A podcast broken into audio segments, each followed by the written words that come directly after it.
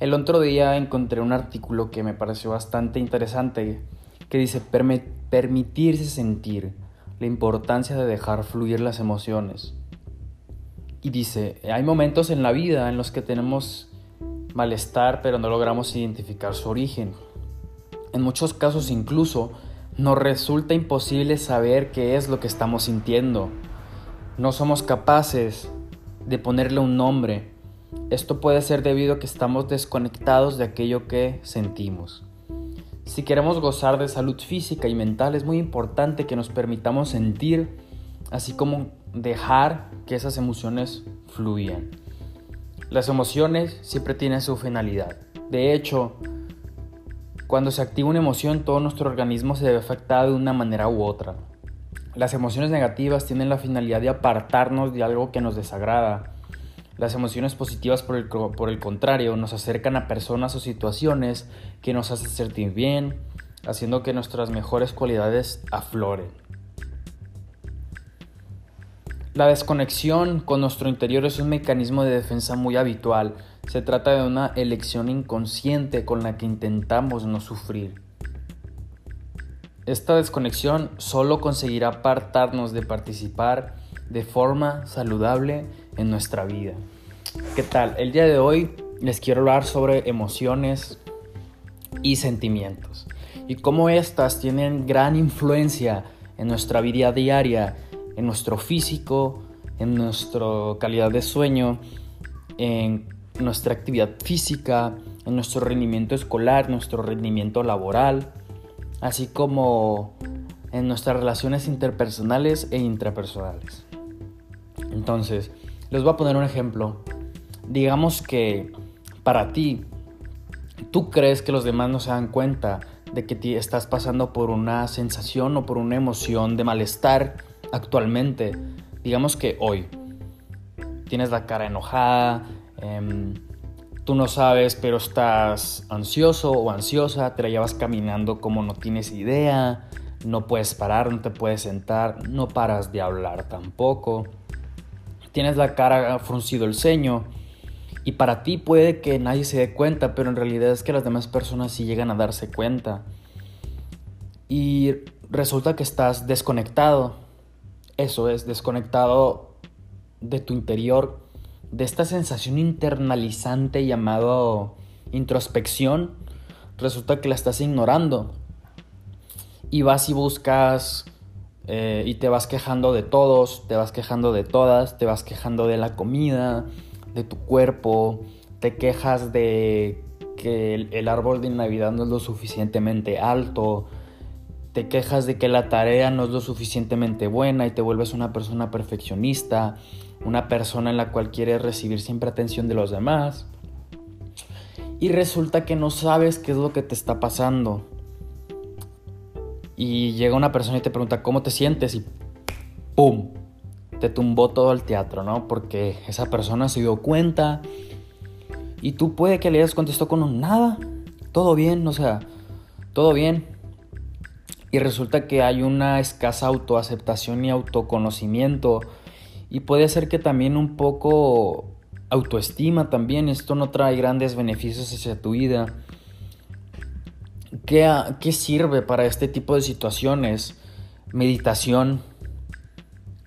La meditación trae una capacidad de concentración plena y también una sensación de bienestar y autocompasión continua en la que puedes vivir en un perfeccionamiento constante.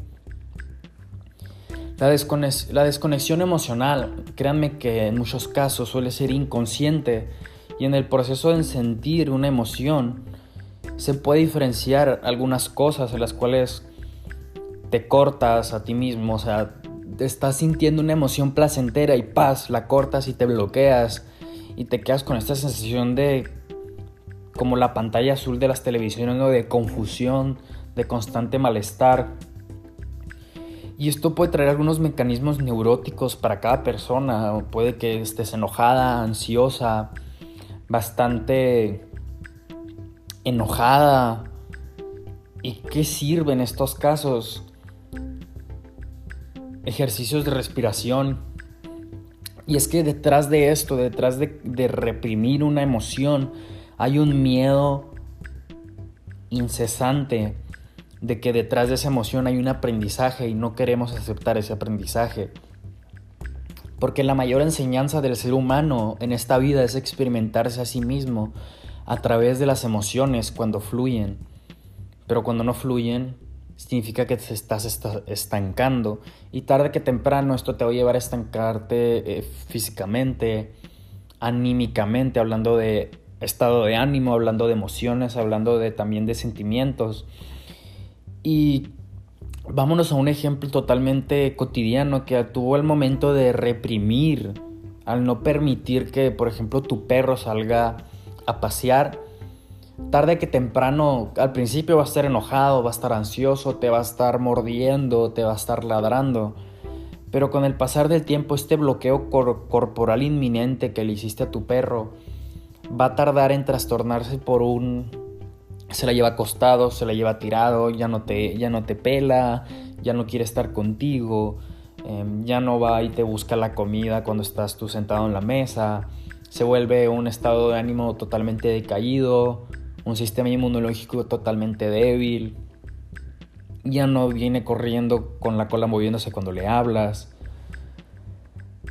pero que es algo, algo que beneficia mucho en estos casos es la capacidad de conectarnos con nuestro interior a través de cualquier actividad placentera que tú disfrutes.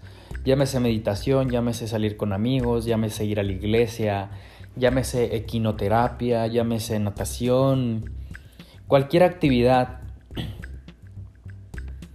Y también darte pausas a lo largo del día para checarte a ti mismo para checar, para analizar, para ver hacia adentro qué está pasando.